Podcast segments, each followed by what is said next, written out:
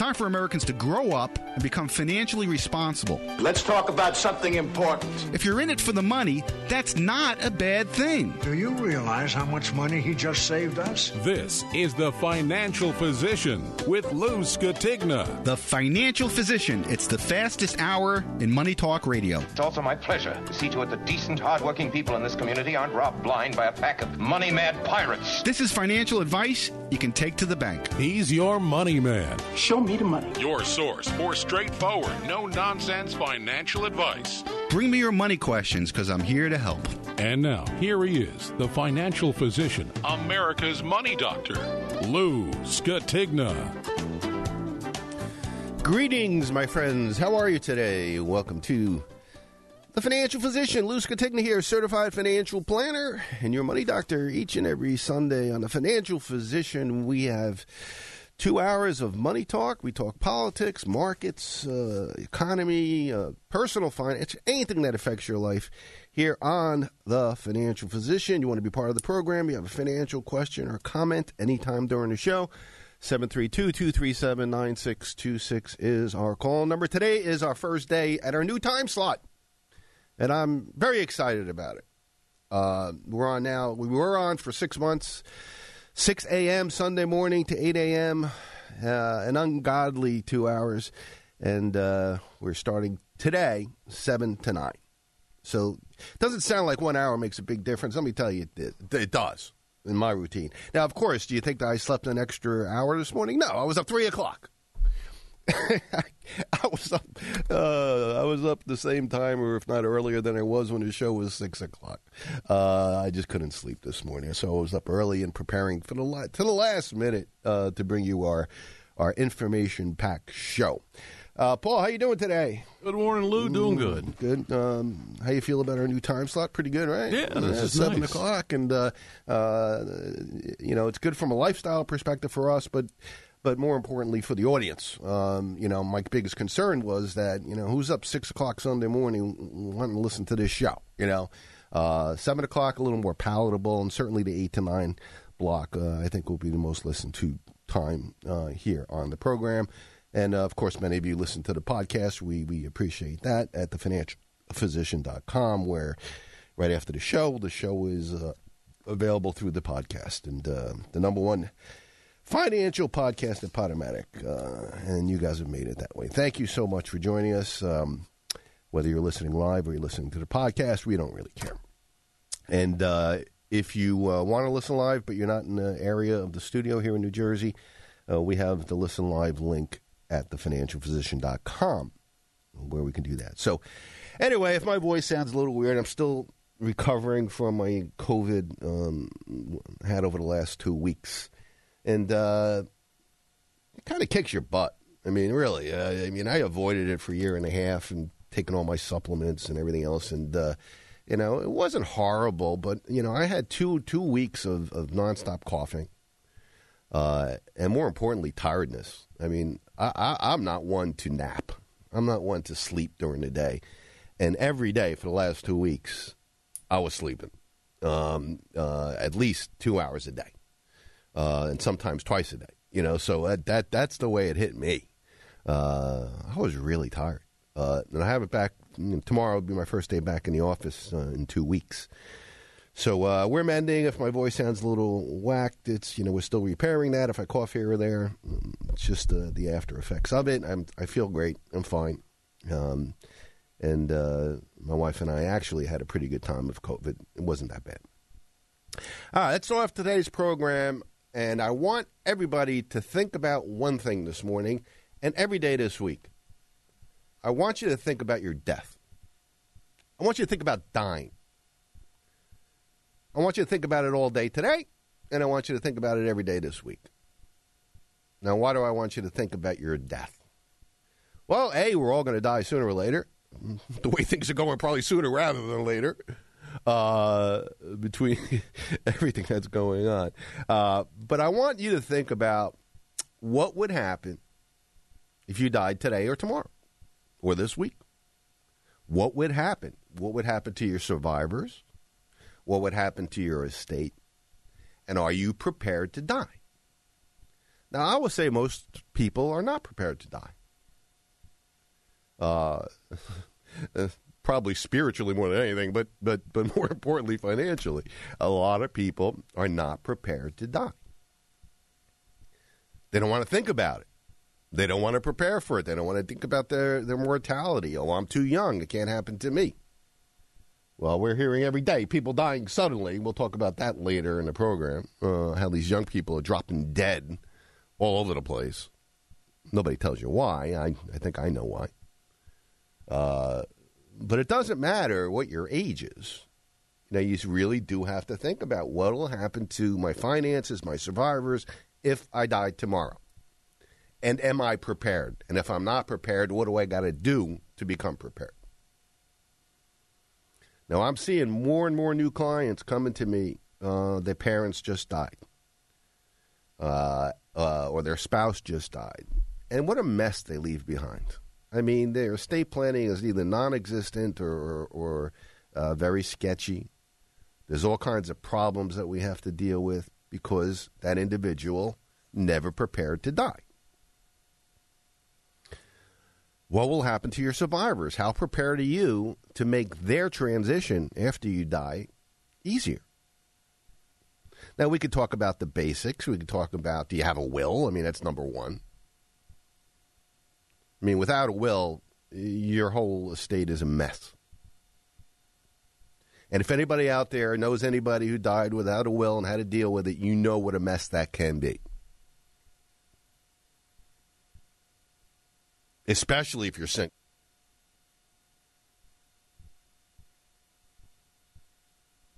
Or knows anybody who died without a will and how to deal with it. Not as big a deal, or it is as big as if you're single. If you're single and you're not married, right? Where does all this stuff go? Where's all your assets go? Who takes care of your estate? Another thing, if you are married, what's going to happen to your spouse? How informed are they about the financial situation in the family? Especially if you have a complicated financial life. Maybe you have a lot of different investment accounts, retirement plans. Maybe you own a business. Is that surviving spouse going to know where all the money is? where all the important documents are, the life insurance you have, and where the policy is? Now, I find in many families that it's usually one spouse who, who drives the car financially, and the other spouse is, is lost, doesn't know. And I've stressed this on this program and in my book, the importance of spousal teamwork and to both be on the same page and both be involved in the finances. But in most families, that's not the case. In my family, it's not the case. My wife don't want to know about it. But I have a list of everything, and I got a business partner that would would, would advise her. Um, you know, so she'd be okay. I'd prefer that she was more involved, uh, but she doesn't want to be.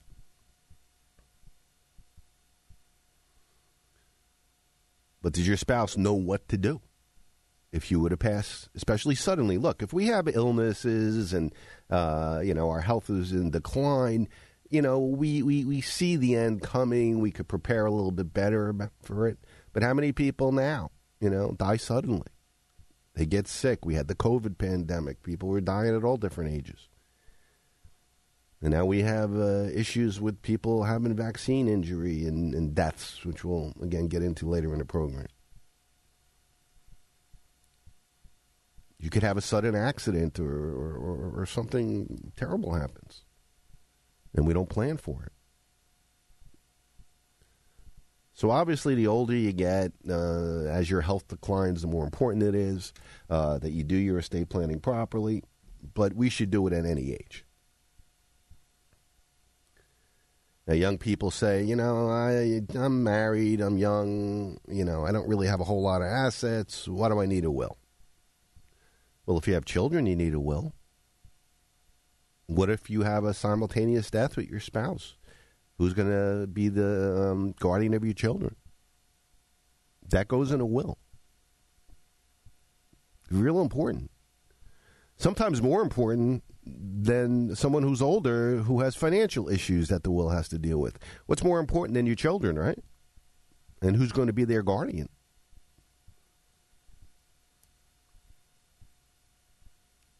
And, uh, you know, that's the one thing that I think a lot of young people drop the ball on. Uh, is they don't do their estate planning because they don't think they have much that they have to really worry about.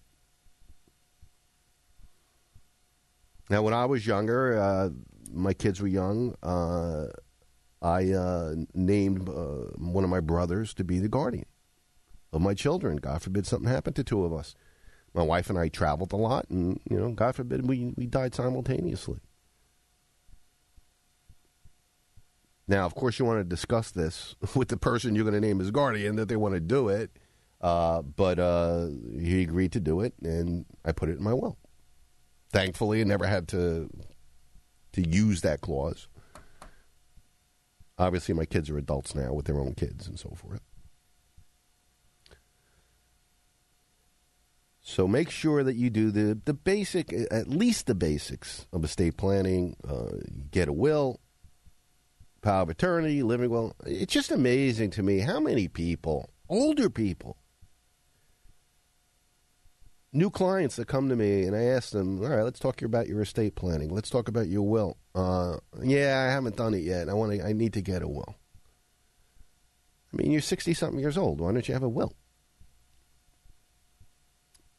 You'd be amazed at how many people don't have a will. Something very simple. Get a will. Think about dying tomorrow. Because you very you, you can. It happens every day. People die suddenly. Get a will. This week. It's very easy to do. You can go online, just type in uh, will template, and you'll see how many uh, free or cheap sources of uh, preparing a will are. You don't need a lawyer to prepare a will. A will could be actually on a napkin if it's witnessed properly. So you don't really need an attorney to do it. Unless you have a very complicated estate issue where you may need trust or things like that, you don't need an uh, attorney. I'm sure attorneys are bristling when I say that, uh, but you don't. I did my own will. And I have a relatively complicated situation. I own a business, number of investment accounts, and so forth. Uh, it wasn't a big deal.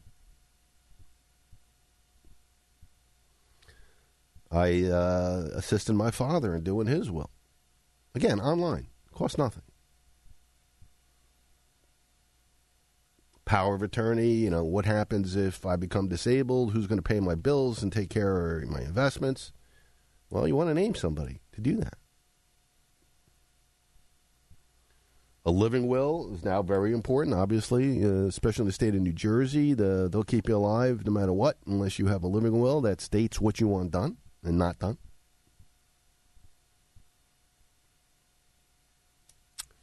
Look at every account you have and decide, you know, is it properly uh, titled or is there proper beneficiaries on it?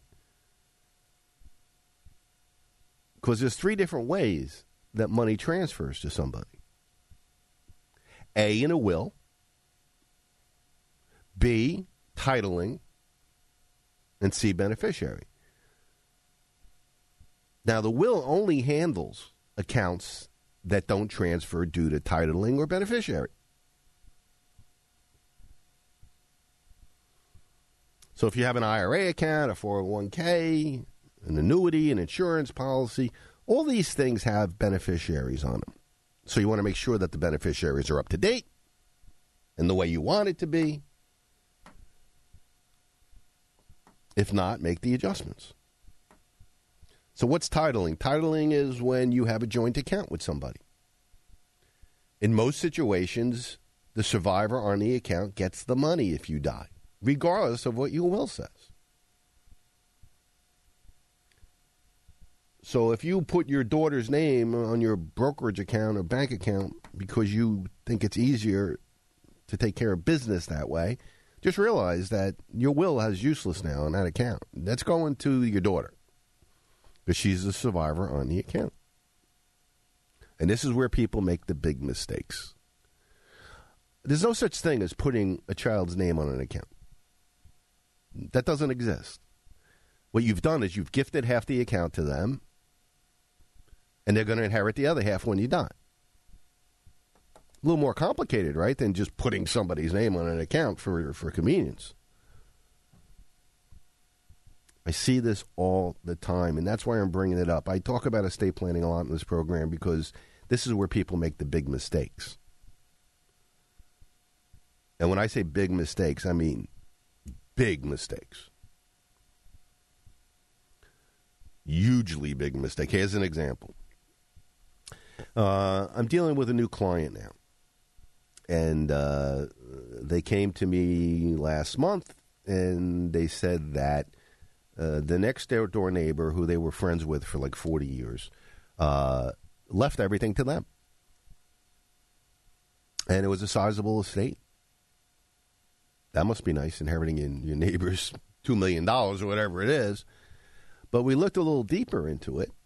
And what she did is, uh, a few months prior to this person dying, who had cancer, she thought that she had shifted everything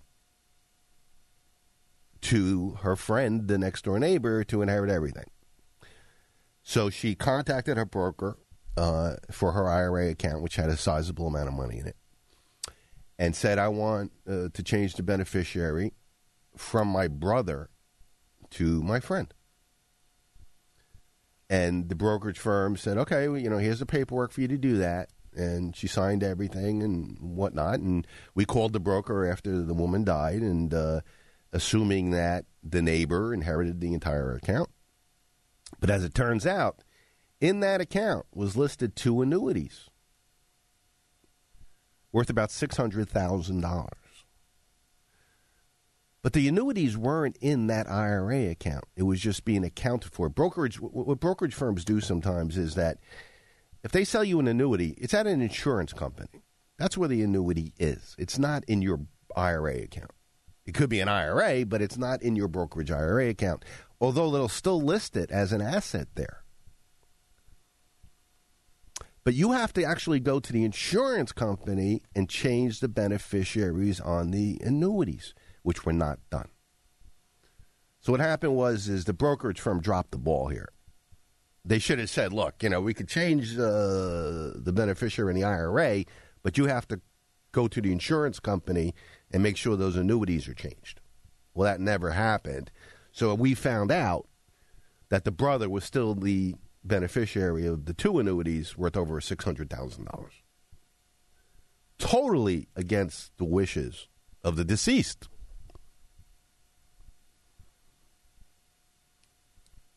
And uh, that dropping of the ball uh, is costing my client $600,000. What makes it even worse, actually, is that there's a 15% inheritance tax because the brother's inheriting it, which is coming out of the residual estate, which is her money. So not only is she not getting the 600,000, she's got to pay 15%, which is almost 100,000 in inheritance taxes for the brother. Meanwhile, uh, the deceased thought she had changed everything to the neighbor. So see how these mistakes can could be huge? Absolutely huge. So you want to make sure all your beneficiaries are right. If things change in your life, you know, another grandchild is born and you want to allocate some money to them or whatever, you got to adjust your will and your beneficiaries and all that kind of stuff. Now, this is especially true, as I said earlier. If you're married, chances are everything's just going to go to the spouse either through title. Most people are married, have joint accounts in almost everything. If they have an IRA or 401k, the spouse is named the beneficiary. It's just when, when there's only one left, when we have to make sure that we make changes. Right? You know, your spouse dies. You better next day, well, not the next day, but shortly thereafter, you better go get on the horn and make sure that you change the beneficiaries on all your accounts to your children or whatever. Now, sometimes you put contingent beneficiaries in there. Uh, if something happens to you, uh, uh, your spouse, then it goes to my children. You know, you could do that. You do that in the will as well. But I gotta tell you, so many people, their spouse dies and they drop the ball and they don't make the adjustments to the beneficiaries or the or the will, and we got a big problem.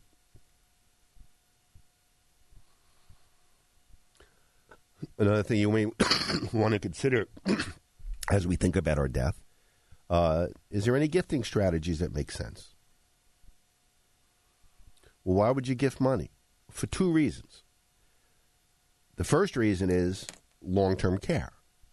If you see your health declining and you're concerned that you may go into a nursing home and you, you want to start a five year look back period, maybe you gift the house to your children or gift the brokerage account or money or whatever. The second reason you may want to do that is to avoid inheritance tax as I said before, in New Jersey, you know, if you're not a direct descendant, you're not a, a, a child or grandchild or parent, uh, you're going to pay inheritance tax, which is roughly 15% of the amount you inherit. So if you want somebody to get assets and avoid the inheritance tax, you can do two things gift them that asset significantly well in advance of your death That'll avoid the inheritance tax if you do it. I think it's two two years prior to death here in New Jersey.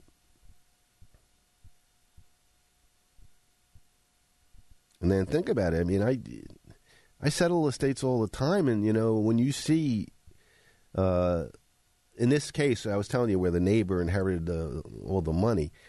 All the beneficiaries, including the brother, uh, are are subject to inheritance tax. So on a $2 million estate, the inheritance tax is 300 grand that goes to the state of New Jersey, come out of their inheritance. It's an abomination. I mean, it shouldn't happen in the first place, but it does. But there's a way of avoiding that. A, move out of the state of New Jersey a couple of years before you die. That would make sense. Especially if you have a sizable estate that's going to, to not going to your children and you want to save those hundreds of thousands of dollars in inheritance tax, it may make sense to change your domicile to a state that doesn't have inheritance tax. Do people do this often? No. They don't even think about it. Sometimes they don't care about it. They're saying, well, look, what do I care when I'm gone? These aren't even my kids inheriting it. Let them pay the inheritance tax. But it can be avoided. Down the line. So I want you to seriously think about your death this week. I know it's morbid to do, uh, but are you prepared to die? Ask yourself that question. Are you prepared to, prepared to die spiritually, and are you prepared to die financially? Uh, because if you're not on either end of that, you better get right, because you got a lot of problems ahead of you. Uh, and uh, as we're seeing more and more people entering their older mm, life, uh, we're seeing a lot, lot of people uh, making mistakes at the end of their lives. And uh, I talk about it a lot on this program because I'm dealing a lot with it in my practice. And I see these mistakes made, and you know, you can't go back in time and fix them. That's the problem, and it's a big problem. Uh, let's take a break. 732 237 9626 is the call number. My name's Lou Scatigna. You're listening to The Financial Physician. Don't go away.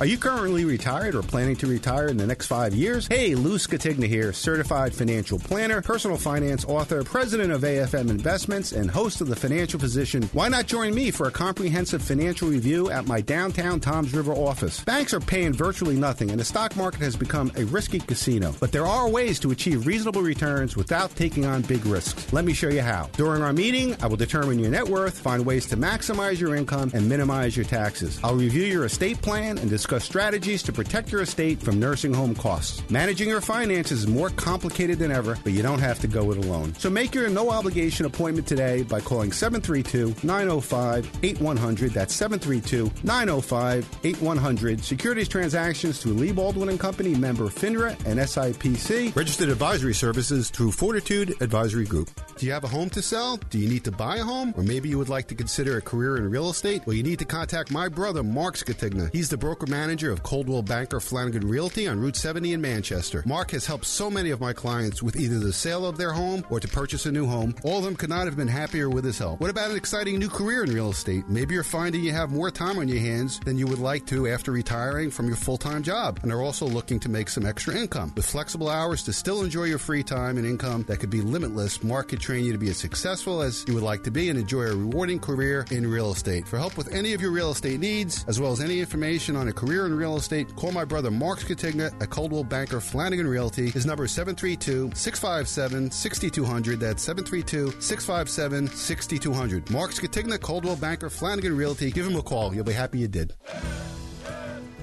Americans have a deep respect for our military and a deep desire to show them the gratitude that they deserve. When those serving so far away receive a small gift box of personal care items and greetings, they know America is behind them. Always Supporting Our Military is a new nonprofit of retired volunteers that meets weekly to send packages to our troops overseas. They need your help to raise money for postage and for items. Each box of toiletries, snacks, and food takes about $18 to send, and they rely totally on donations. Will you help? They greatly appreciate any donations to the cost of postage or supplies like small bottles of shampoo, lotion, mints, and more. Please visit Always Supporting Our Military on Facebook, email PASRmilitary at yahoo.com, or call 908 278 9561. That's 908 278 9561. Every little bit helps.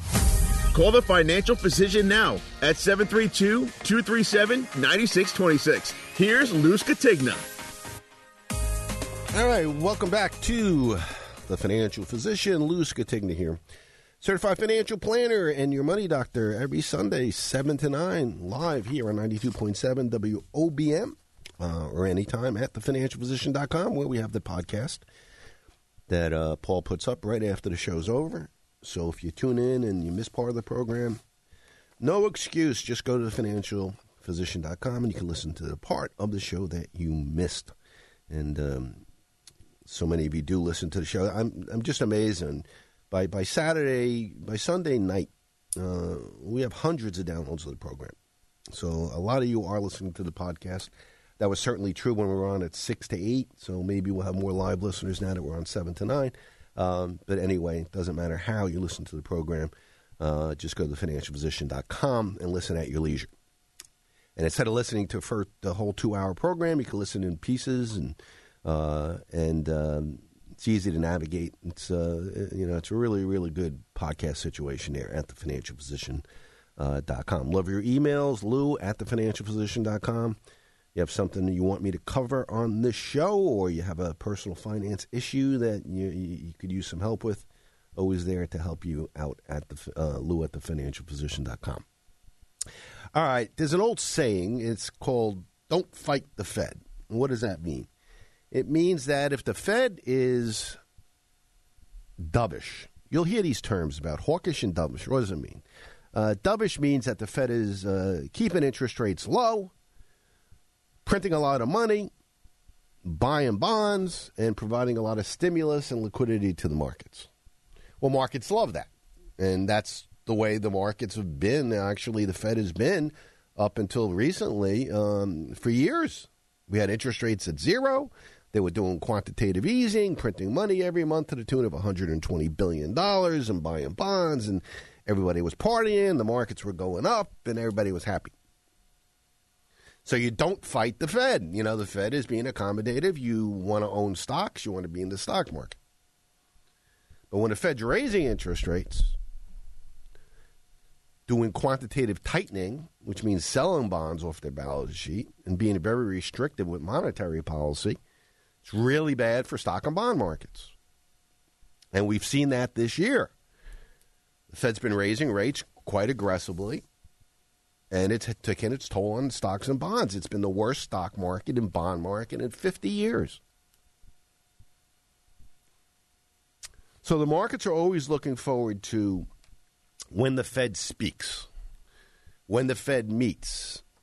Uh, they meet every six weeks to determine what they're going to do with interest rates. Well, the whole market waits and waits and waits and listens to every Fed governor leading up to the meeting. What are they saying? What does it mean? Are they going to raise rates? How much are they going to raise them? What are they going to talk about the future? And markets pivot on what the Fed does and says. Now, once a year, the Fed chairman goes to a, a meeting with investors at Jackson Hole, Wyoming. And he uh, does a speech. And a lot of times he talks about monetary policy in a big way, and uh, markets watch it with bated breath. Now, this Friday was his speech at Jackson Hole, and the markets felt that well maybe he's going to be a little bit more dovish. He's going to you know say we're going to see what happens with the, the economy. Uh, you know, it's slowing down. Maybe we won't raise interest rates as much uh, or whatnot. And the economy was pretty. The markets were pretty much bracing for that. Uh, and there was a lot of talk, you know, in the financial press that the stock market was going to take off on this meeting because there's no way, given what's happening in the economy with the housing market and everything else, that the Fed's going to say anything to derail or make anything worse. But the Fed did. The Fed came out, and Fed Chairman Powell spoke, and he mentioned something uh, that really spooked the markets. And he said that uh, he's prepared to cause some pain to bring down inflation. Now, I want you to listen to this. Now, every word that the Fed speaks is very important, and they parse every word. But listen to what he had to say, and this was the the money uh, quotes uh, that the markets reacted to. Conditions. While higher interest rates, slower growth, and softer labor market conditions will bring down inflation, they will also bring some pain to households and businesses. These are the unfortunate costs of reducing inflation. But a failure to restore price stability would mean far greater pain. We must keep at it until the job is done. History shows that the employment costs of bringing down inflation are likely, likely to increase with delay as high inflation becomes more entrenched in wage and price setting. The successful Volcker disinflation of the early 1980s followed multiple failed attempts to lower inflation over the previous 15 years. A lengthy period of very restrictive monetary policy was ultimately needed to stem high inflation and to start the process of getting, getting inflation down to the low and stable levels that were the norm until the spring of last year. Our aim is to avoid that outcome by acting with resolve now. So, these lessons are guiding us as we use our tools to bring inflation down. We are taking forceful and rapid steps to moderate demand so that com- it comes into better alignment with supply and to keep inflation expectations anchored. All right. So what he's saying here is that uh, he's hell bent on breaking inflation.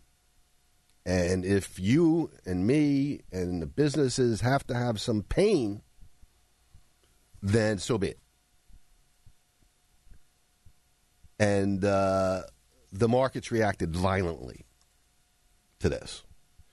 On Friday, um, uh, the Dow closed down over a thousand points over 3% for the day. Uh, the S&P was down 3.37% for the day. The Nasdaq was down almost 500 points, which was 4% for the day. Uh, these are big declines. This is a stock market crash, basically. Um, for the week, the Dow was down a little over four percent, about four and a quarter. S and P was down four for the week. Nasdaq down five. So after um, we had a very, very bad beginning of the year, first six months. Uh, in July, we had a pretty nice rebound in financial markets. Uh, but now, uh, after the Fed came out on Friday, it looks like uh, the bear market now has resumed. Uh, year to date, uh, markets are still down big. The, the Dow's down over 11%. S&P 500 down almost 50, 15%. And the NASDAQ, which has a lot of the tech stocks in it, are down 23% for the year.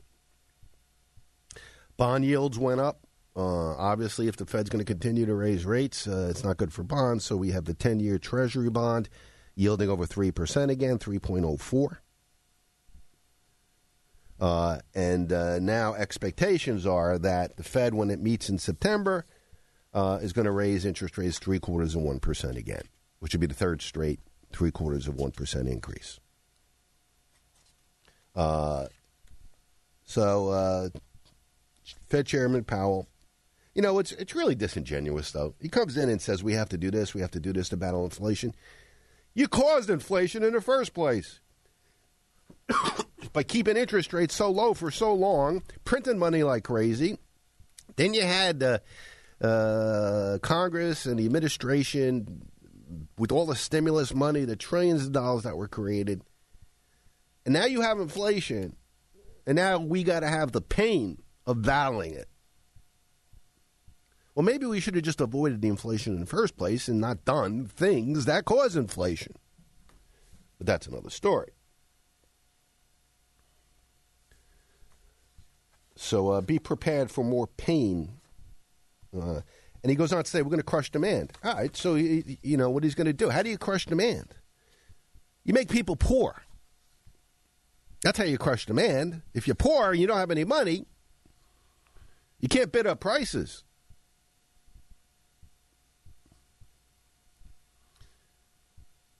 if the value of your assets go down, well, your wealth is is is, is crushed.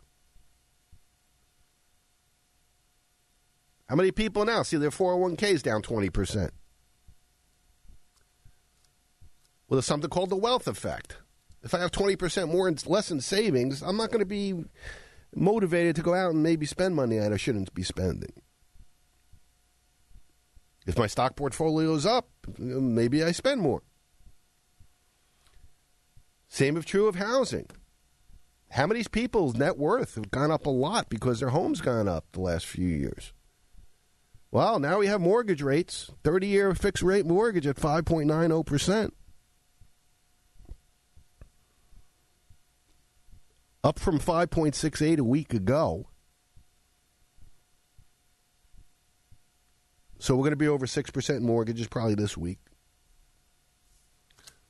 What does that do to demand in a housing market? It's, it crushes it, right? Lower demand, more supply, prices go down. It's uh, economics 101. So the Federal Reserve is obviously um, prepared to uh, cause some pain in everybody's wallet by keeping interest rates high, causing markets to crater, asset prices to go down and uh, obviously he looks hell bent. Now there was a lot of thinking in the market that the Fed was going to pivot. What does that mean? It means that they were going to back down on raising interest rates because the economy is slowing, housing prices are going down, we have a housing recession. First time claims for unemployment are going up. Uh, regardless of the bogus numbers that come out of the government uh, regarding the GDP and uh, the unemployment rate and all that stuff. The Fed knows what the real situation is. If you think that the U.S. economy in July created 568,000 jobs, you're nuts. And the Fed knows it. But they're hell bent on continuing to raise interest rates uh, to crush demand. Now we're seeing demand destruction, you know, in the energy markets.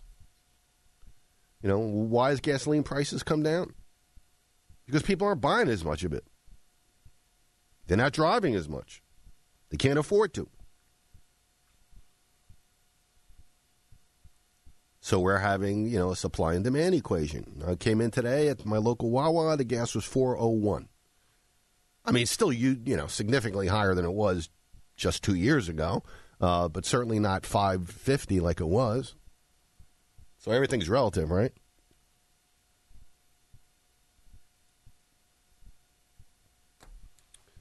But uh, yeah, pain is coming, and the pain hit the stock market. You know, as soon as you mention those words. So, uh, in regards to the September rate hike, which is coming, there is going to be a rate hike. We just don't know how much. Uh, he says it hinges on the totality of data. Uh, but most most people now, after listening to the speech, believe that uh, it's three quarters of one percent again. Powell went on to say will likely require restrictive policies for some time. So, you know, the chances of the Fed reversing themselves, he's saying, is uh, not going to happen. He also went on to say history cautions against prematurely loosening policy, even if the markets are tanking and the economy's tanking.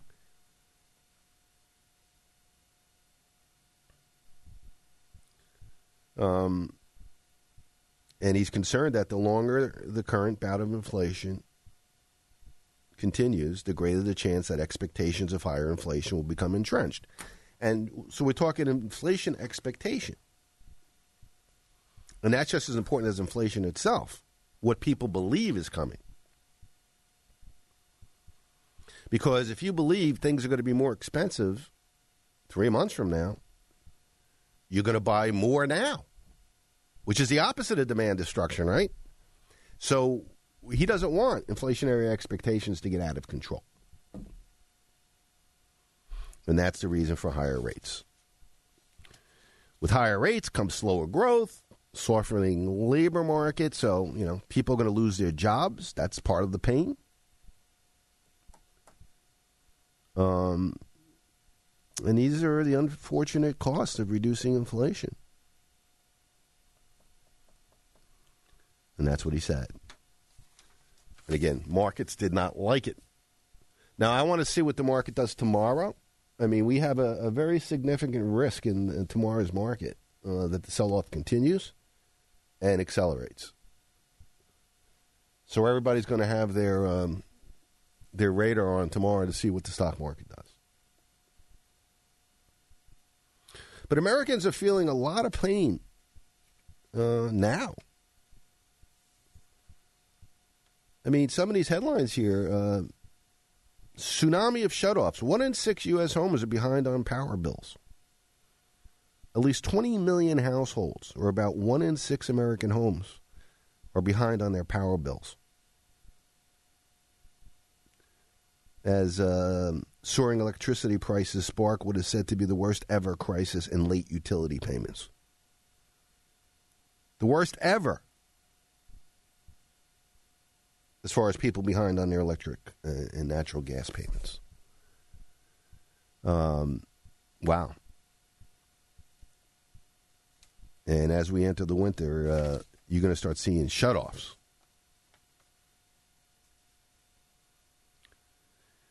Uh, natural gas, uh, which fuels about 40% of the U.S. power grid, not to mention heats most of our homes, soared to the highest level since 2008 on Tuesday.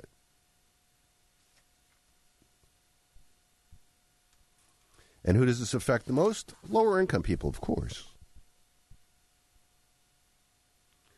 Util- utility shutoffs have become more common across the U.S. as some lower tier households are thousands of dollars behind on their power bills. Uh, and we're going to see, quote unquote, a tsunami of shutoff.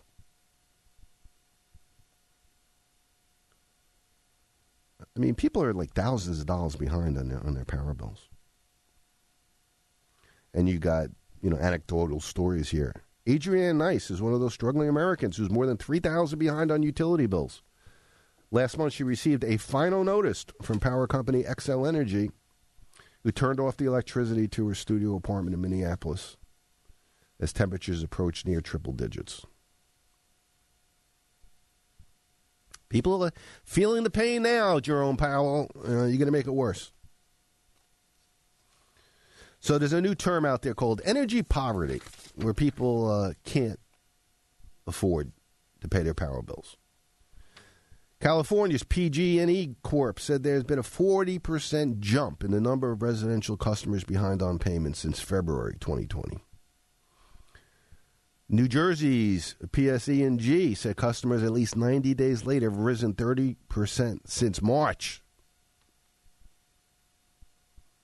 People on the bottom, they can't pay their electric bills, said Mark Wolfe, NEADA's executive director. And I've been telling you uh, what's going on. I mean, consumers have maxed out their credit cards. We're seeing credit card debt soaring. They depleted their savings. They, they, they, they wiped out all their stimulus money.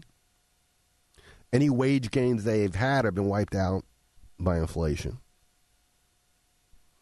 And, and like Europe, um, we're seeing uh, energy poverty. How long is it going to be before the Biden administration starts handing out stimulus checks to pay for your utilities? I don't know. Uh, Joe Biden's America. 50% of employers expect job cuts in the next 6 to 12 months. Powell Payne. Biden Payne. 50% of larger employers expect job cuts in the next 6 to 12 months, according to a recent survey. 52% of employers will likely institute a hiring freeze, and 44% will rescind job offers. And we're starting to see many companies are, are, are announcing job layoffs. Best Buy, Ford, Peloton, Shopify, Remax, Walmart, Wayfair are all among firms that announced layoffs in recent weeks. But you remember, you remember uh, in July, 568,000 jobs were created, right? Unbelievable. More pain to come, though. Uh, a record number of Americans are suffering, quote unquote, surpassing the 2008 crisis levels, a new Gallup poll finds. A plethora of data points show the consumer is absolutely miserable. Real wages trend lower, cost of living skyrockets, the employment market softens, savings rate collapses, credit cards maxed out, and the U.S. economy falls into the technical definition of recession. Um, Gallup's Life Evaluation Index measures the quality of life of Americans by asking respondents if they're thriving, struggling, or suffering. The survey is between 0 and 10. Those who check 4 or below are classified as suffering. 7 or higher is thriving. The poll found that 5.6% of Americans rate their lives as suffering the highest since the index inception in 2008. Prior to that, the highest was um, 4.7%, and we're at 5.6. The percentage of respondents classified as thriving fell to 51.2% in July, um, from 59.2% in June 2021. The number of people thriving is at an 18 month low.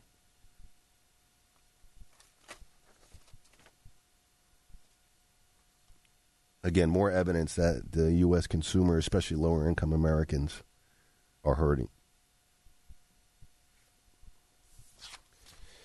Uh, an NBC poll found 74% of Americans say the country's on the wrong track and that Americans are angry, disappointed, and worried. So you have three quarters of Americans saying we're in the wrong direction. 58% believe America's best days are behind it, which is the highest percentage on this question dating back to 1990. 68% of voters think the United States is currently in an economic recession. Obviously, there's a lot to worry about. But more pain to come, according to the Federal Reserve.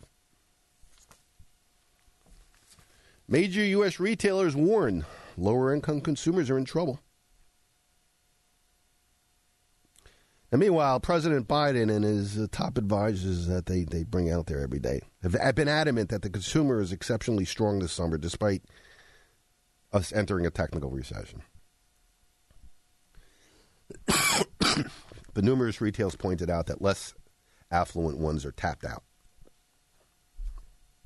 And we're seeing companies like McDonald's, Costco, Burlington stores, Nordstrom's, Macy's, Advance Auto Parts, AT&T, Dollar Tree have all echoed very alarming message that their lower income consumers are scaling back purchases.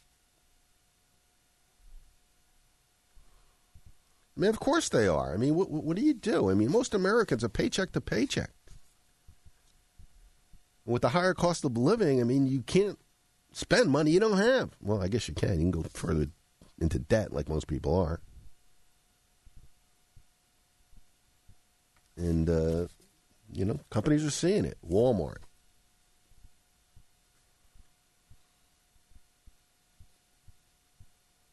Um, tough times out there. And, and, and here's, here's an example of, of how inflation really is outpaced wages in, in, in a big way. In 2000, the median income of the average American was 31,962. The median income today, 22 years later, is 35,988. So that's a $4,000 increase in wages, or 12.5% over 22 years. The median new home in 2000 was 166,195. The median new home today is 440,475.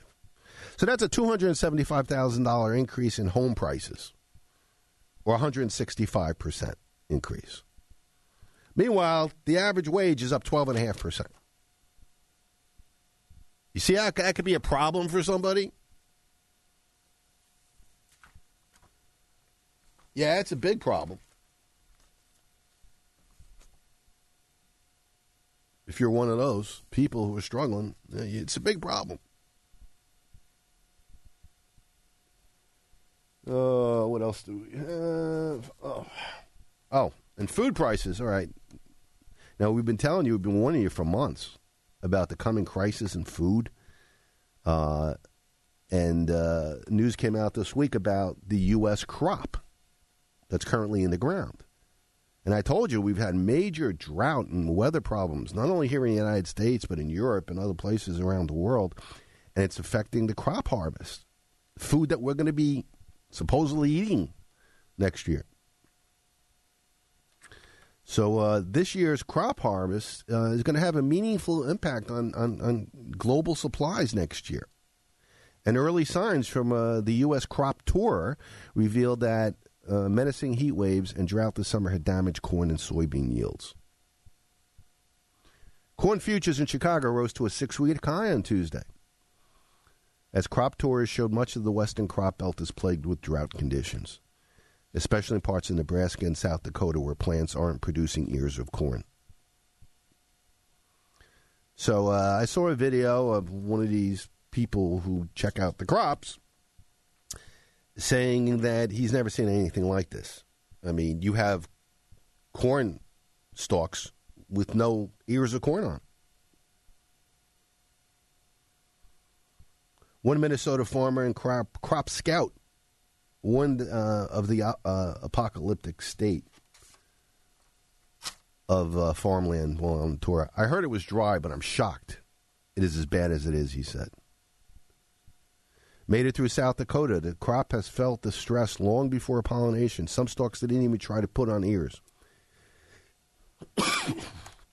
um, so this is not good stuff. And uh, crop conditions for soybeans and corn are going to be down significantly.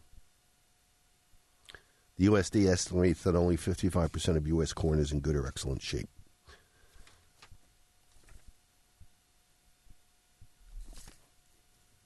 What's this mean for corn prices and Soybean prices higher. We're also seeing meat prices up. Uh, everything's going up. Everything.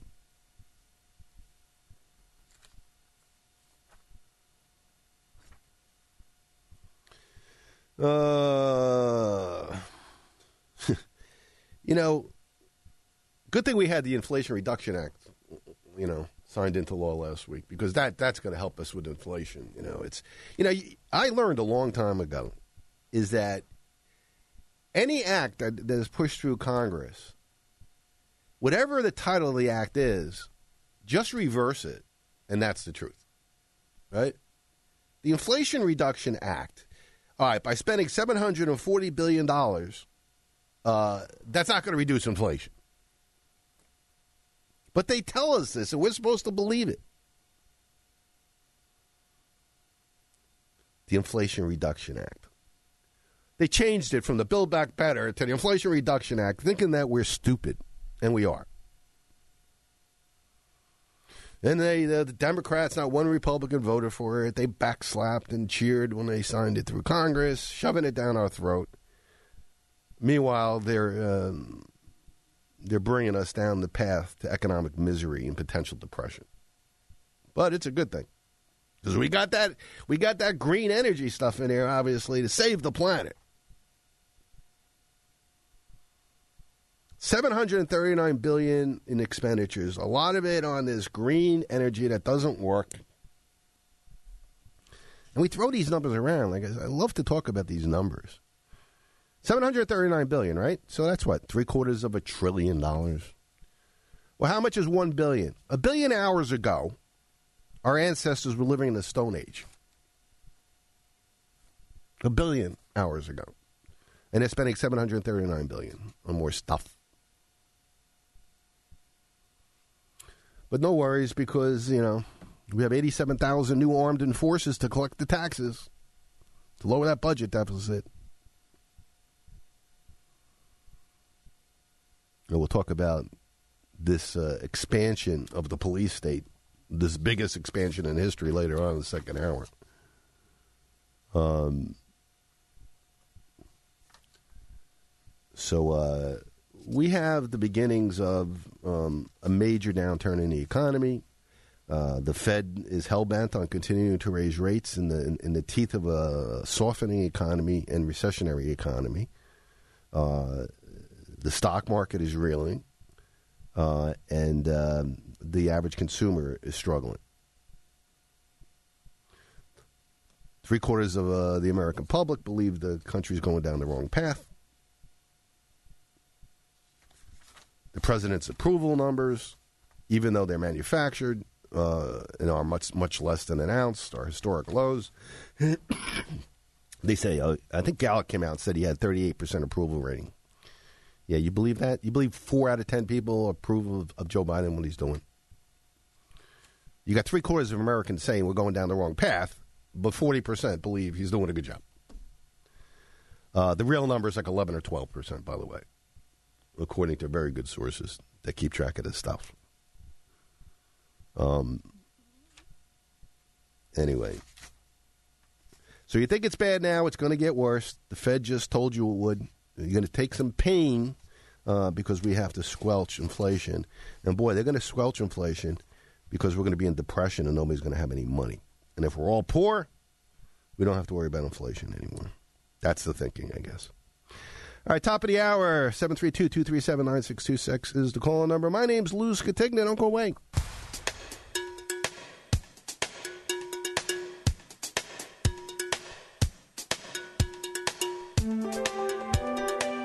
It's time for Americans to grow up and become financially responsible. Let's talk about something important. If you're in it for the money, that's not a bad thing. Do you realize how much money he just saved us? This is The Financial Physician with Lou Scatigna. The Financial Physician. It's the fastest hour in Money Talk Radio. It's also my pleasure to see to it that decent, hardworking people in this community aren't robbed blind by a pack of money mad pirates. This is financial advice you can take to the bank. He's your money man. Show me the money. Your source for straightforward, no nonsense financial advice. Bring me your money questions because I'm here to help.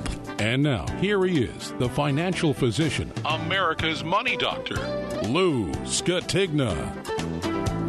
All right, welcome to hour two of our two hour weekly program we talk money markets and politics. My name is Lou Scatigna. I'm a certified financial planner, and you're a money doctor each and every Sunday live at 92.7 WOBM here on the Jersey Shore. Sundays, 7 to 9 now.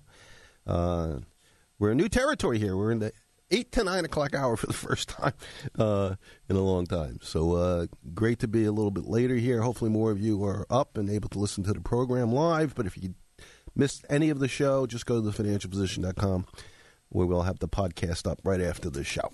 And you'll be able to listen to the show at your leisure. And so many of you do listen to the podcast. And whether you listen live or you listen to the podcast, we don't really care as long as you listen to your weekly uh, two hour dose of reality here on uh, The Financial uh, Physician. Love your emails, lou at thefinancialphysician.com. Get a personal finance question or something uh, you want me to cover on the program I just want to say hello. Love your emails. We get a lot of great emails from our listeners, and I answer each and every one. And if I don't, just send it again because, like all of us, we all get a lot of garbage emails, and it could get lost. Um, and uh, I absolutely, if I see your email, I will respond to it.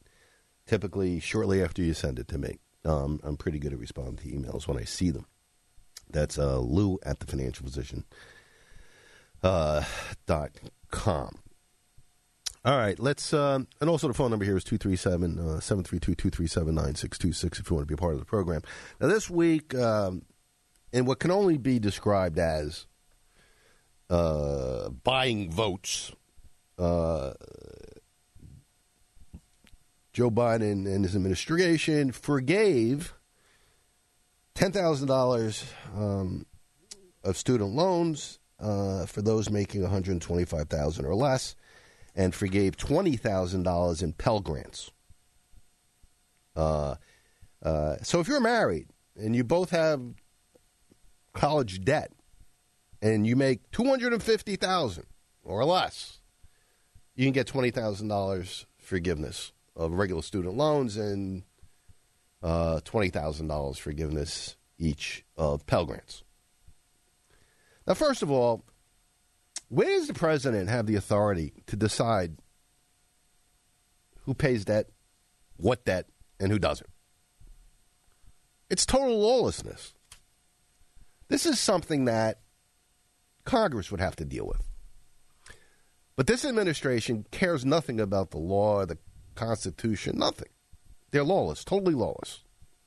And this is a lawless move by Biden to buy votes 60 something days before a midterm election. You want to talk about, about abuse of power? And besides people who owe the debt, and a lot of the left in this country, most people think this is ridiculous,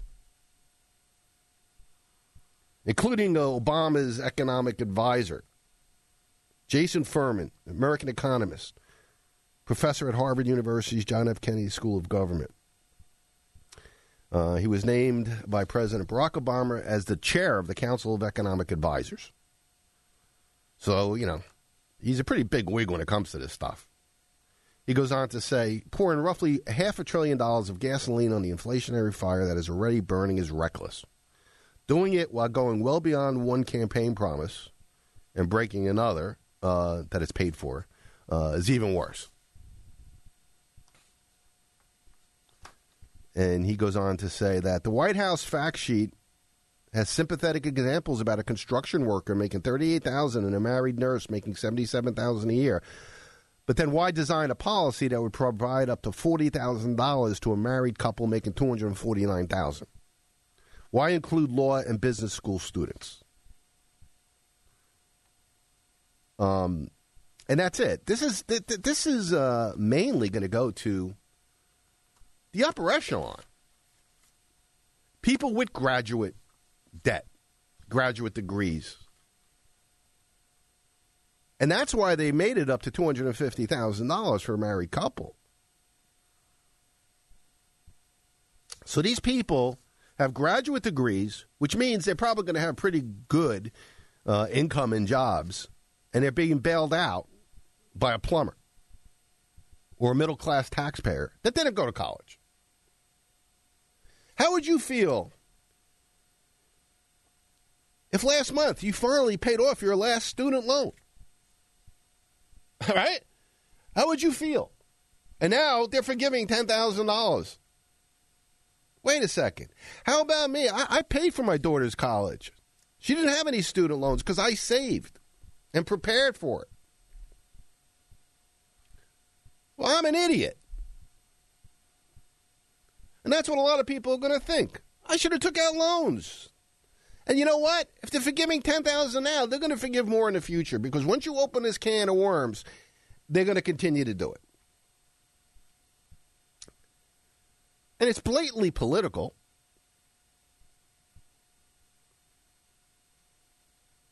And uh, this is just the Biden administration sticking it to the little guy again. Nobody forced anybody to go to college. Nobody forced anybody to take out loans. and the Fed's uh, ability to finance everybody's college debt is what enabled these colleges to raise tuitions and fees and everything else way above the inflation rate.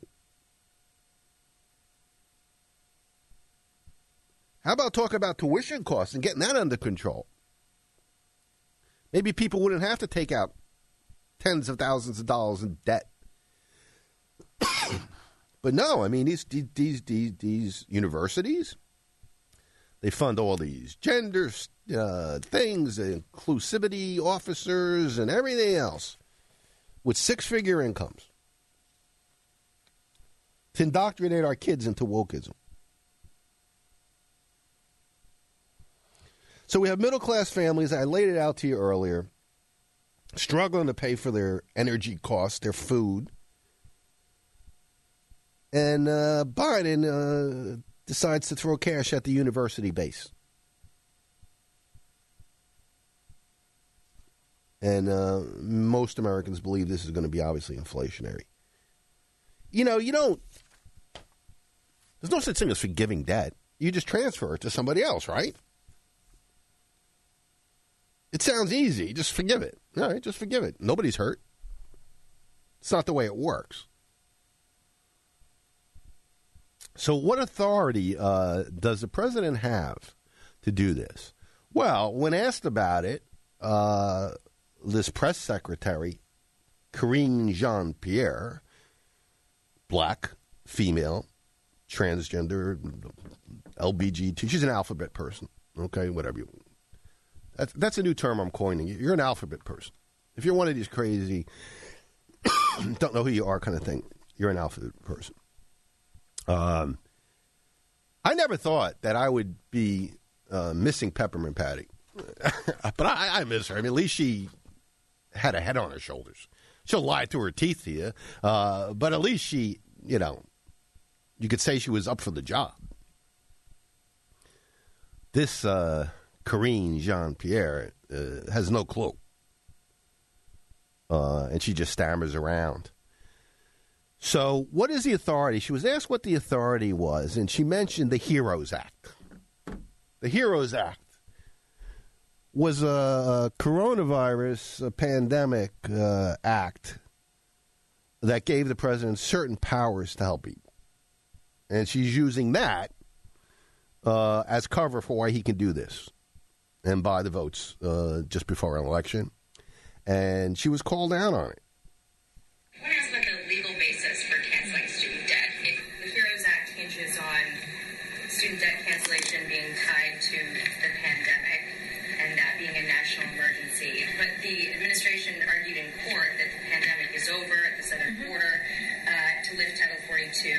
it's so over that the government's going to stop buying vaccines in the fall and shift to the private sector. So how is this a national emergency?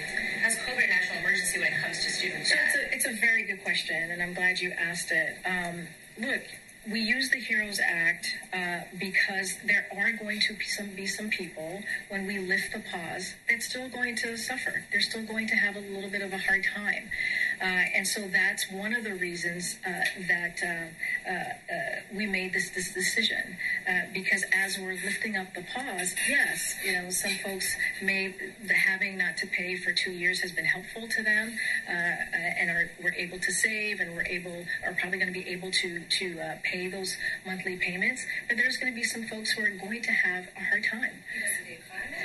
because um, because they're just in a different bracket, right? It just because they it is they they've probably had a hard time before. We have to remember this is a system. So he announced the pause, lifting up the pause. He announced the ten thousand and up to twenty thousand for Pell Grant recipients, who, uh, as I said, uh, many of them have a household nearly making sixty thousand, and, and half of that, uh, half of the Pell Grant recipients are thirty thousand household, thirty thousand dollars a year household. Uh, so she has no explanation as to why the HEROES Act is used. Well, some people may still be struggling. What about people struggling to pay their mortgage? Where's the cancellation of that debt? What about the people who are struggling to pay car payments as uh, repossessions start to soar? Why is it students in college that get relief? And by the way, if you go to college and have a college degree, you're going to be doing much better uh, than anybody who doesn't have one historically. So, why should the people who don't have college degrees have to pay for the people that do? You see the moral hazard here? And now more and more people are going to say, look, I'm not going to save for college. I'm going to take loans out because sooner or later, part of it will be forgiven. Because you can't do it once and not do it again. Now, another, uh, as you could tell by that, that answer, she never answered the question. She just went in circles. Well, you know, people are still going to be struggling and, you know, different brackets and what have you. Now, she was also asked, um, I mean, who's paying for the student loan forgiveness? Um, Peter Doocy from Fox News, you know, asked the question. I mean, you say this is paid for. Who, who's paying for it? Here's, here's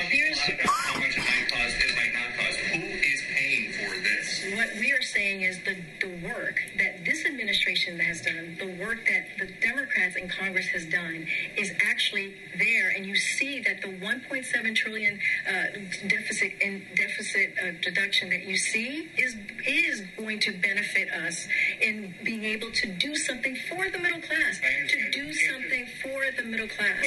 This is about doing something for people who make less than $125,000, $1.7 trillion.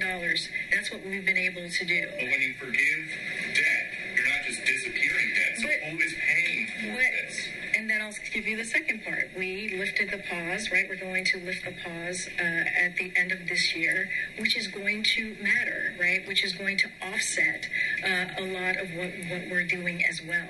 Uh, when you think about the, the four billion dollars that are going that's going to go back uh, into as, as revenue back into uh, this process of folks uh, paying paying right their college tuition, that matters as well. So we are doing this in a smart way. We're doing this in a way that's going to be effective. Uh, we're doing in this a way that keeps to the president's promise on giving people who need some breathing room, who need some breathing room. I just I just laid out I just laid out for you. No, Peter, I just laid out for you how we're seeing this process and why this matters. Again, I just laid out I just I just laid out because of the work that we have done in the economy, because of the American Rescue. So she has no answer who's paying for it. Just uh, the the work we've done in the economy. Uh, what does that mean? The 1.7 trillion in deficit reduction, which is a misnomer because the deficit was big the year before Biden because of all the stimulus that went out during the pandemic.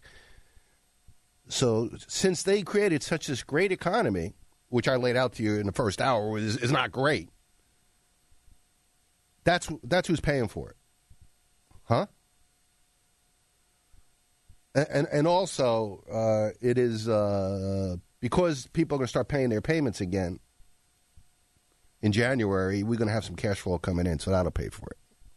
No, it doesn't. No, it doesn't. So she's stuttering through this, and he keeps asking her, you know, who's going to pay for it when you forgive debt? You're not you're not disappearing debt. Who's paying for it? And she just kept talking in circles. Um, God, I miss peppermint patty. I can't believe I say that. peppermint patty. Uh, so what else? I mean, uh, everybody's saying this is what it is. It's this is three hundred billion dollars, by the way, at least three hundred billion. Nothing. Seven hundred billion here, three hundred billion there, right? In an economy that's hyperinflationary, no problem. It may even be as high as five hundred billion when it's over.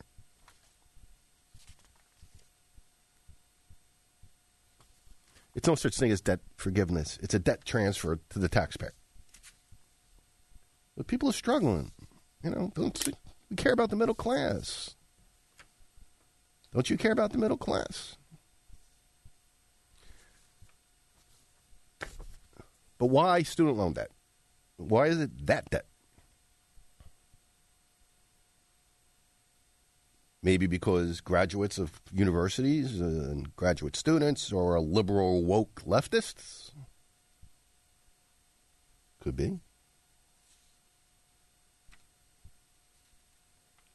But people are pretty uh, pretty uh, stoked about this. I am very upset about this because it's not fair. it's not fair to the people who paid off their debt. It's not fair to the people who scrimped and saved uh, to build up a college fund for their kids. It's not fair to people who didn't go to college and decided to become a plumber or some other uh, vocation. And I think people are really steamed about this. Unless you have student loan debt, then you're, you're, you're thrilled.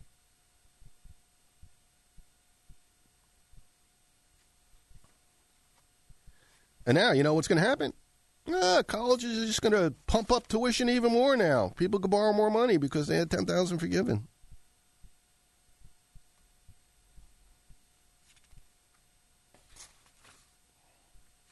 Now, Nancy Pelosi has said in the past uh, that the plan was unconstitutional. This was in April. She said that uh, Joe Biden doesn't have the constitutional authority to wipe out student loans. This isn't even a tough call. Courts will all strike it down. Total political ploy. That's not what she said. That's what a commentator is saying. But she said he doesn't have the right to do it. So, are the courts going to strike it down? My guess is yes. My guess is yes.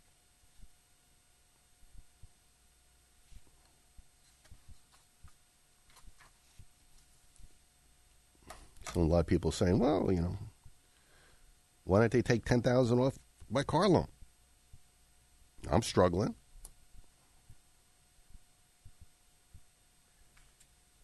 IRS is uh, waiving. This has come good news for somebody who owes penalties on their taxes. The IRS is waiving 1.2 billion in taxpayer penalties. Uh, now, these are for, uh, penalties for people who who fail to file their 2019 and 2020 returns in a timely manner during the pandemic. Uh, they're going to either refund uh, penalties that people have paid them, um, or they're going to just abate them for anybody who still has outstanding penalties for not filing on time. So I guess this is a good thing. Anytime you can have um, IRS penalties abated, it's a good thing. Um, you don't have to do anything. It'll automatically be credited to you or abated. So there's no filing that anybody has to do that owes penalties for their 2019 and 20, ta- uh, 20 tax return. Man, you have to file the taxes. Um, but that's a, a good thing for people who owe that money to the IRS. Now, I mentioned that the IRS, and as part of the Inflation Reduction Act, is hiring 87,000 employees um, to audit Americans. Now, uh, how could this go wrong? Well, you remember Lois Lerner and her targeting of conservative groups when she was um, with the Obama, um, I said Biden administration, uh, Obama administration. Uh, let me refresh your memory on it. Hundreds of conservative groups were targeted. Constitutional groups, groups that criticize the Obama administration. At least two pro life groups were audited, were targeted. A 180 year old Baptist paper, a Texas voting rights group, uh, a Hollywood conservative group, conservative activists and businesses, conservative Hispanic group. 10% of Tea Party donors were audited by the IRS.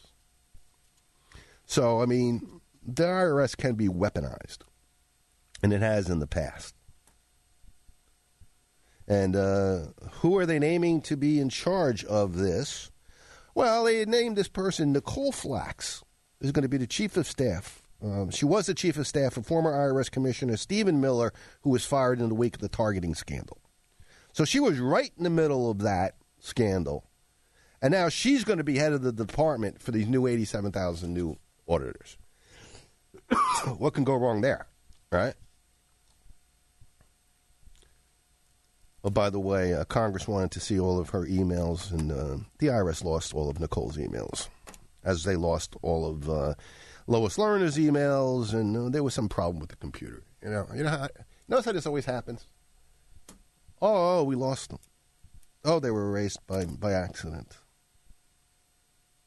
So this Nicole Flax is the perfect pick for the government to target and destroy any uh, conservative voter in America. You know, everything is corrupt or corrupted. Do you notice that? Everything. And that's a sad state of affairs for our country. Everything is corrupted. Government at all levels, the media, entertainment industry, the health industry, big pharma, the IRS, everything, the FBI, every institution that we trusted as and, and part of the fabric of our society is corrupted. And that's a terrible state for the country to be in.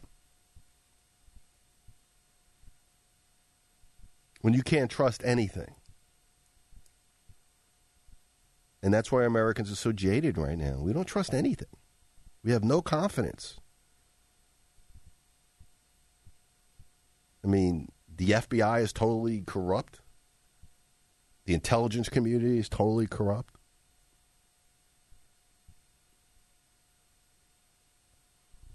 And we're quickly turning into a, a, a third rate banana republic.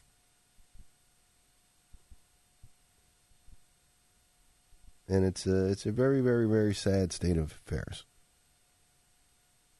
And everything is being run by corrupt people uh, uh, and the corruption runs deep. Our, our university and our, our, our education system totally corrupt and politicized. Every single institution in the country, or in the world really, is corrupt and non functional. Or at least functioning not for the people, but for the corrupt people running it. And it's a terrible, terrible situation. All right, let's take a break. Uh, 732 237 9626 is the call number. My name's Lou Scatigna. Don't go away. Are you currently retired or planning to retire in the next five years? Hey, Lou Scatigna here, certified financial planner, personal finance author, president of AFM Investments, and host of The Financial Physician. Why not join me for a comprehensive financial review at my downtown Toms River office? Banks are paying virtually nothing, and the stock market has become a risky casino. But there are ways to achieve reasonable returns without taking on big risks. Let me show you how. During our meeting, I will determine your net worth, find ways to maximize your income, and minimize your taxes. I'll review your estate plan and discuss strategies to protect your estate from nursing home costs. Managing your finances is more complicated than ever, but you don't have to go it alone. So make your no obligation appointment today by calling 732 905 8100. That's 732 905 8100. Securities transactions through Lee Baldwin and Company, member FINRA and SIPC. Registered advisory services through Fortitude Advisory Group. Do you have a home to sell? Do you need to buy a home? Or maybe you would like to consider a career in real estate? Well, you need to contact my brother, Mark Scatigna. He's the broker manager of Coldwell Banker Flanagan Realty on Route 70 in Manchester. Mark has helped so many of my clients with either the sale of their home or to purchase a new home. All of them could not have been happier with his help. What about an exciting new career in real estate? Maybe you're finding you have more time on your hands than you would like to after retiring from your full time job and are also looking to make some extra income. With flexible hours to still enjoy your free time and income that could be limitless, Mark could train you to be as successful as you would like to be and enjoy a rewarding career in real estate. For help with any of your real estate needs, as well as any information on a career in real estate, call my brother Mark Scatigna at Coldwell Banker Flanagan Realty. His number is 732 657 6200. That's 732 657 6200. Mark Scatigna, Coldwell Banker Flanagan Realty. Give him a call. You'll be happy you did. Americans have a deep respect for our military and a deep desire to show them the gratitude that they deserve. When those serving so far away receive a small gift box of personal care items and greetings, they know America is behind them. Always supporting our military is a new nonprofit of retired volunteers that meets weekly to send packages to our troops overseas. They need your help to raise money for postage and for items. Each box of toiletries, snacks, and food takes about $18 to send, and they rely totally on donations. Will you help? They greatly appreciate any donations to the cost of postage or supplies like small bottles of shampoo, lotion, mints, and more. Please visit Always Supporting Our Military on Facebook, email PASRmilitary at yahoo.com, or call 908 278 9561. That's 908 278 9561. Every little bit helps. Call the financial physician now at 732 237 9626. Here's Lou Scatigna. All right. We're in the home stretch here, last 28 minutes of our two hour program where we talk money markets and politics. Lou Scatigna here, certified financial planner, and your money doctor each and every Sunday, 7 to 9, here on 92.7 WOBM or anytime at thefinancialphysician.com where we have the podcast of the program, which goes up right after the show is over. So you're just stumbling on our program now. Maybe you're on the parkway or you're on your way to the beach or church, uh, and you say, geez, I'd like to hear more of that show. Uh, just go to thefinancialphysician.com and listen to the, the podcast, and you can listen to the parts uh, that you missed. My email is lou at thefinancialphysician.com. Uh, I love your emails, and I, I certainly answer each and every one. Now, uh, Dr. Anthony Fauci, who is going to go down in history is probably uh, comparable to Adolf Hitler, I believe, uh, once more and more information starts coming out about his role uh, in the creation of COVID 19, uh, as well as his uh, involvement with the highly toxic vaccines that are becoming more and more obvious with each passing day. He announced uh, conveniently Monday that he's going to be st- stepping down uh, by the end of the year, uh, just after the midterm elections. And some people are saying he's getting out of Dodge right now because he knows what's coming down on his head. Uh, and the Republicans in Congress said they're going to investigate all this uh, and find out his role in the whole thing. And, and you know, he gets, you know, he's the highest paid government worker, Dr. Fauci, of anybody in the U.S. government. Uh, the number one. He makes something like four hundred seventy-five thousand a year, more than the president, more than anybody. And he's been in government for fifty years. Not to mention, you know, the kickbacks he gets from Big Pharma and all these other uh, money. Also, he has patents and he gets royalties on on certain uh, technology that's being used in vaccines and so forth. Uh, there's going to be a lot to learn about uh, this this little man um, who's uh, shut down everything. Oh, now, now he's saying he didn't shut down anything. Uh, he's just trying to re rewrite history. So he said that uh, I'm moving from my current positions, but I'm not retiring. he said I'm not retiring in the classic sense, and he's going to devote himself to uh, uh, an undoubtedly uh, profitable circuit of traveling, writing, and encouraging young people to enter government service. So as long as I'm healthy, which I am, and I'm energetic, which I am, I'm passionate, which I am, I want to do more things, some things outside of the realm of the federal government. This guy's addicted to making money, is really what it comes down to, and he's addicted to the camera. Uh, he loved the attention he's getting uh, in the last two and a half years. Um, but uh, a lot of people don't have a very good view of the the good doctor, um, including uh, Rand Paul, Senator Rand Paul. Uh, he stated to the NIH, National Institute of Health, to maintain all records regarding Dr. Fauci. And he goes on to say, we're going to use subpoena power to bring forth all the records. Um, and he said, we're going to get to the root of everything. You know, just recently, Fauci was booed by crowds while throwing out the first pitch at a Seattle game. Remember that? He's not well liked. and one person that doesn't like him is uh, Ron DeSantis. Um, now I like this guy. I mean, if if Trump doesn't run, this guy's going to be the candidate, no doubt. Uh, and I think he'd win. Uh, we'll see if Trump runs. If he is, um, you know, going to run as his running mate. I don't know, but uh, obviously, uh, people in Florida like him. Uh, so this is what he had to say about the good Dr. Fauci. You have people like Fauci saying that his lockdowns didn't cause any permanent damage to any young kids. I got news for you, it did, and we are going to reap those rewards across the whole country for years and years and years because they treated kids so poorly. And I'm just sick of seeing him. I know he says he's going to retire. Someone needs to grab that little elf and chuck him across the Potomac. Someone should grab that little elf, and chuck him across the Potomac. Uh, don't hold back there, Ron. uh, I like Ron DeSantis. Uh, he also uh, took action this week. He eliminated ESG from state pension investments. You know what ESG is? This is the social and corporate governance movement. Environmental, social, and corporate governance. This is wokeism. That's what it is. and companies now are being rated on the extent of their wokeism. And a lot of state pensions and so forth are only allowing their fund managers to make investments that involve uh, a high ESG score. So now we're not investing to make money for our pension system, where we're investing for social wokeness, corporate governance.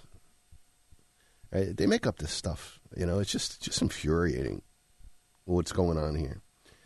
So he basically uh, passed a resolution directing Florida's fund managers to make investments that do not involve the ideological gender of the ESG. He goes on to say corporate power has increasingly been utilized to impose an agenda on American people through the perversion of financial investment priorities under the euphemistic banners of environmental, social, and corporate governance and diversity, inclusion, and equity. So he's ordered uh, state investment managers not to invest in companies based on their ESG score. Smart. Where's the rest of the Where's the rest of the country saying that? So it's becoming more and more obvious now, and that's another reason I said earlier. Fauci is uh, leaving office or retiring, whatever you want to call it. Is that it's becoming uh, quite evident, just by statistics alone, that this vaccine uh, is a really bad thing uh, that's been shoved down our arms, shoulders, whatever Uh, and many, many people now are getting sick or having injuries or dying from the um, from the vaccine. Uh, uh, and you're hearing uh, every day. I see these headlines of, of totally healthy young people dropping dead. 17 year old girl dies after suffering unknown medical episode during Army National Guard physical training. They don't say why, it just died suddenly. Unknown causes. Well, we know what the, there's only one thing that's different nowadays. Everybody's being forced to get this vaccine, which some have called a bioweapon that is uh, changing our DNA, hurting our immune system, uh, and doing the opposite of what it's supposed to do. Many people who are getting COVID are, are vaccinated and boosted, including the president, his wife, uh, Dr. Fauci himself. Now, I don't believe for a second that Dr. Fauci actually took the vaccine because I think he knows what's in it. I don't think any of these elites actually took the vaccine. Uh, but Greg Hunter, uh, Greg Hunter has this website called USAWatchdog.com. He used to be a reporter for I think NBC and CNN. Uh, he's a pretty well known guy, and he's been railing against this vaccine pretty much from the beginning. And he's he's bringing doctors on, you know, to talk about it. And this week he had on a, a doctor I've heard her before, Elizabeth Eads. Uh, she uh, is unwavering in coming out and talking about uh, what this vaccine is. And she just recently wrote an article entitled Mass Medical Bankruptcy and Collapse Coming. And um, she says it's going to get much worse before it's over. And she said that worldwide there are 10,000 deaths a day from COVID vaccines, from data all around the world. Uh, and a lot of these reports are, are underreported. They don't make it into any official website. Uh, and she goes on, she says Dr. Fauci, Dr. Birx, the FDA, and the CDC, they all know what's coming. And she said they know this, they planned for it, they knew the consequences. And she said they made these vaccines and booster shots to be more lethal and that your immune system is destroyed by it. And this is just a part of her interview that I highly recommend you listen to. Go to usawatchdog.com. It's a, I think it's an hour and 20 minutes, and it, it's really um, revealing. Well, I believe it's going to get worse. Um, I read an article in Natural News that uh, worldwide there are 10,000 deaths from these COVID vaccines daily. And that's a culmination of uh, data uh, from every country, uh, collected from Israel, UK, Canada, um, US, and uh, Brazil. And 10,000 a day, they're estimating we already are up to 12 million deaths. Uh, Steve Kirsch and his uh, crew uh, estimate um, about a million deaths so far. The underreporting factor is 40. Um, the oh, wait, wait, wait, wait. So a million deaths so far in America and they're underreporting by 40 times. You're talking about 40 million people have died from this crap? No, not 40 million. He's estimating from the, the current oh. VAERS death data times 40. It's actually 41, his underreporting factor. Um, uh, that we're about a, a, a, million just based on the VAERS data. Um, but he has not included the CICP database either. So um, worldwide, we're looking at um, a good estimate right now with the data that we've received uh, from around the world 12 million. But they're estimating um, over the next year to two where we're going to see more deaths, more autoimmune disease, more cancer. Um, between one and two billion is what that article uh, is is estimating. So, uh, you know, she's uh, a brave doctor that's come out, and there's a number of them that have that I follow. Uh, but so many doctors have come out against the, the vaccine have been shut down. Um, they've lost their licenses. They've been threatened. Um, But uh, she goes on to say that every time you get a shot, you lose more of your immune system. You lose 30% after the first shot, 60 to 70% after the second shot, 80% or more after the third shot, and you lose 100% of your immune system after the fourth shot. And you also have the propensity to develop vaccine induced AIDS. I, I, I call that VADES. You remember way back when I was calling it VADES? People getting VADES, vaccine acquired immune deficiency. You could also get heart disease, myocarditis, uh, pericarditis, uh, blood clot, strokes, brain disease, extreme shingles. Uh, doctors are seeing fast spreading extreme cancers in people. Um, and people are, are waking up to the fact that, oh my gosh, what did I do to my immune system? And this is irreversible. Um, and now you're hearing the term sudden adult death syndrome. SADS. Nobody dies of sudden death if they're otherwise healthy people. There's no such thing. How about this? Uh, uh, the all, all cause mortality rate in the military is now up 1,100%. All causes. Uh, wasn't everybody in the military mandated to get the shot? Uh, yes. And now we have 1,100% increase in deaths. No uh, cause and effect there, I'm sure. Uh, how about this? The top five life insurance companies are banding together, and they're going to, going to file a class action lawsuit against Big Pharma. Oh, they're the ones paying out all these death benefits, right? Yeah, I'm reading about insurance companies. They're saying that their death claims are just skyrocketed in the last couple of years. I wonder why. And now these life insurance companies are say, wait a second. Uh, you know, we're being hurt financially by Big Pharma, and we're going to sue them. Now, I don't know. Uh, I mean, you can't sue Pfizer or Moderna. Well, they could sue each other because Moderna is suing Pfizer for their patent. So um, uh, I guess they could sue each other.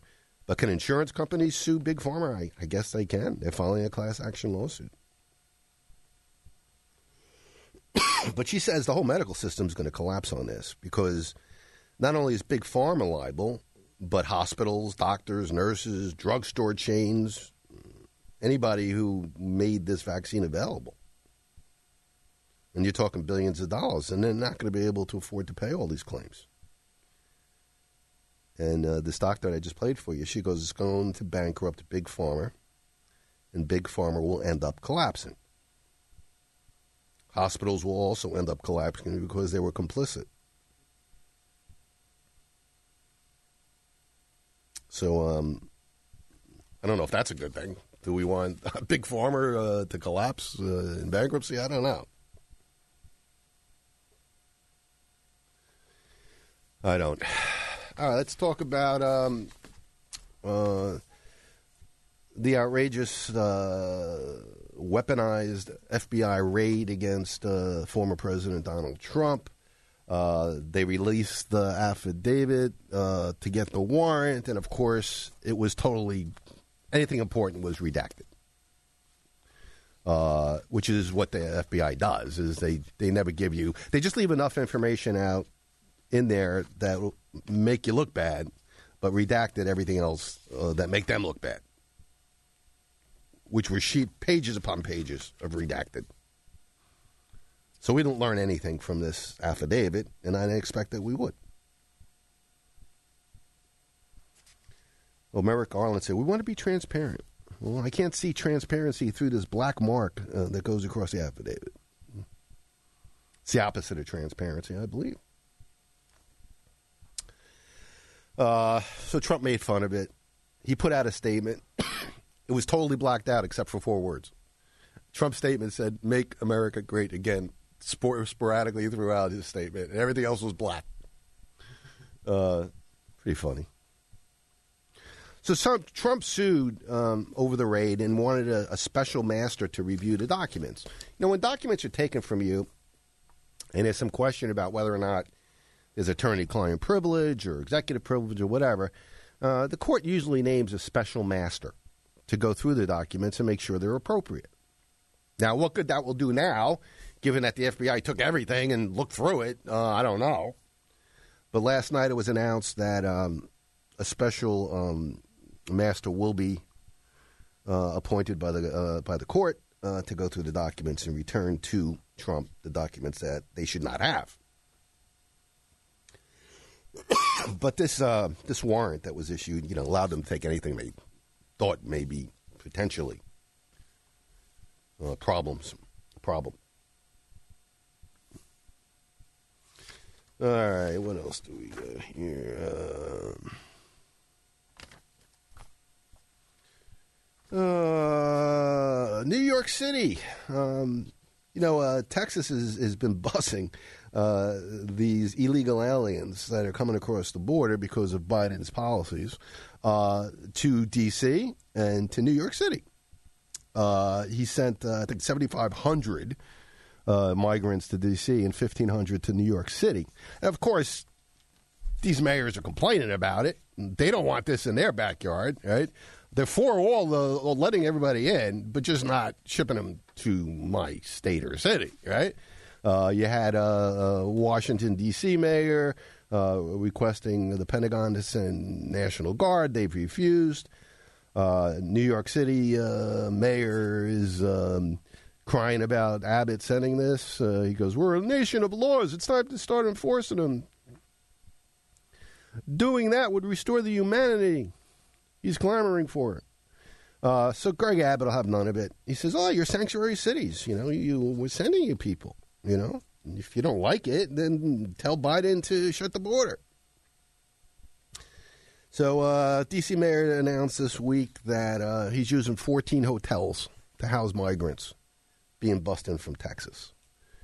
So now they get what do they get? They get a cell phone, they get money, they get health care, they get food and now they get to stay in luxury hotels.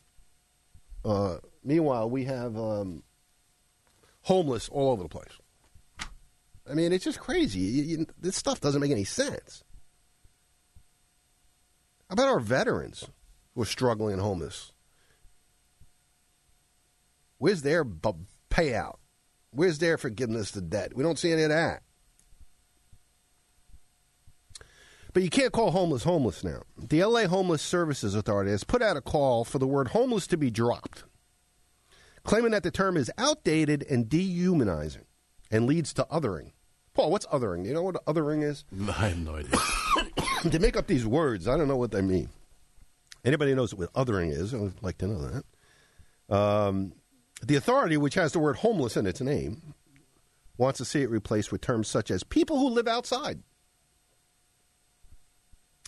in, in order to emphasize personhood over housing status. I'm not homeless. I just like to live outside uh, in 30 degree weather. So the the LA Homeless Services Authority released a statement this week. Our unhoused neighbors are human. They're, they're unhoused now. They're not homeless. They're just unhoused uh, are human, and the language we use should reflect that. Let's abandon outdated othering and dehumanizing terminology and instead adopt people centered language that emphasize personhood over housing status. so, what other terms are off limits now? How about bum? Can you say bum? Is this person a bum? Uh, or how about the mentally ill homeless? Uh, how about drug addicts? Can we can we call them that? Uh, of course, none of this will actually do anything to improve the life of the homeless, uh, which is growing everywhere. Uh, it's got to be worse now, but figures from 2020, January 2020, show that more than 580,000 people were homeless in the U.S. on any given night. An estimated 226,000 of them sleeping outside in cars or abandoned buildings. And the real number is likely to be exponentially higher. In 2019, the Los Angeles head of homelessness resigned. Head of uh, the Department of People Who Live Outside, after presiding over a 33% increase in homelessness over the course of five years. Can't use the word homeless. They're changing the definitions of everything, changing to what you could say and can't say. Just a common way of dealing, not dealing, avoiding dealing with major issues in society. um, pedophiles are now described as minor attracted persons. That's all. I'm not a pedophile. I'm just attracted to minors. While women or mothers are being replaced with birthing people or pregnant people. Got to appease the people with gender dysphoria or just straight up mental illness, I guess. Um, the Academy of Breastfeeding Medicine in the U.S. has issued a new guide advising hospitals and health cares to change their language to be more gender inclusive.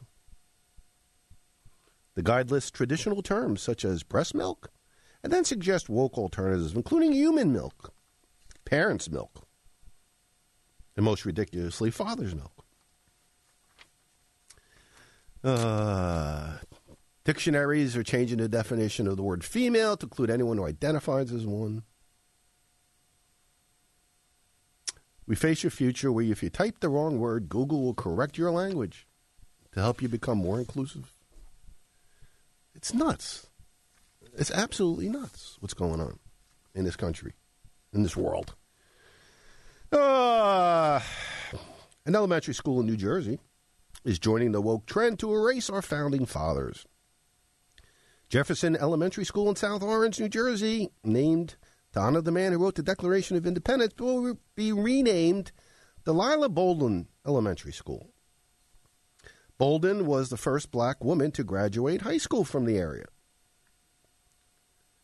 You know, for Marxism and socialism and communism to take hold, everything that came before it must be burnt to the ground. And that's what they're doing. These radical leftists are, are committed to erasing our history and then changing it.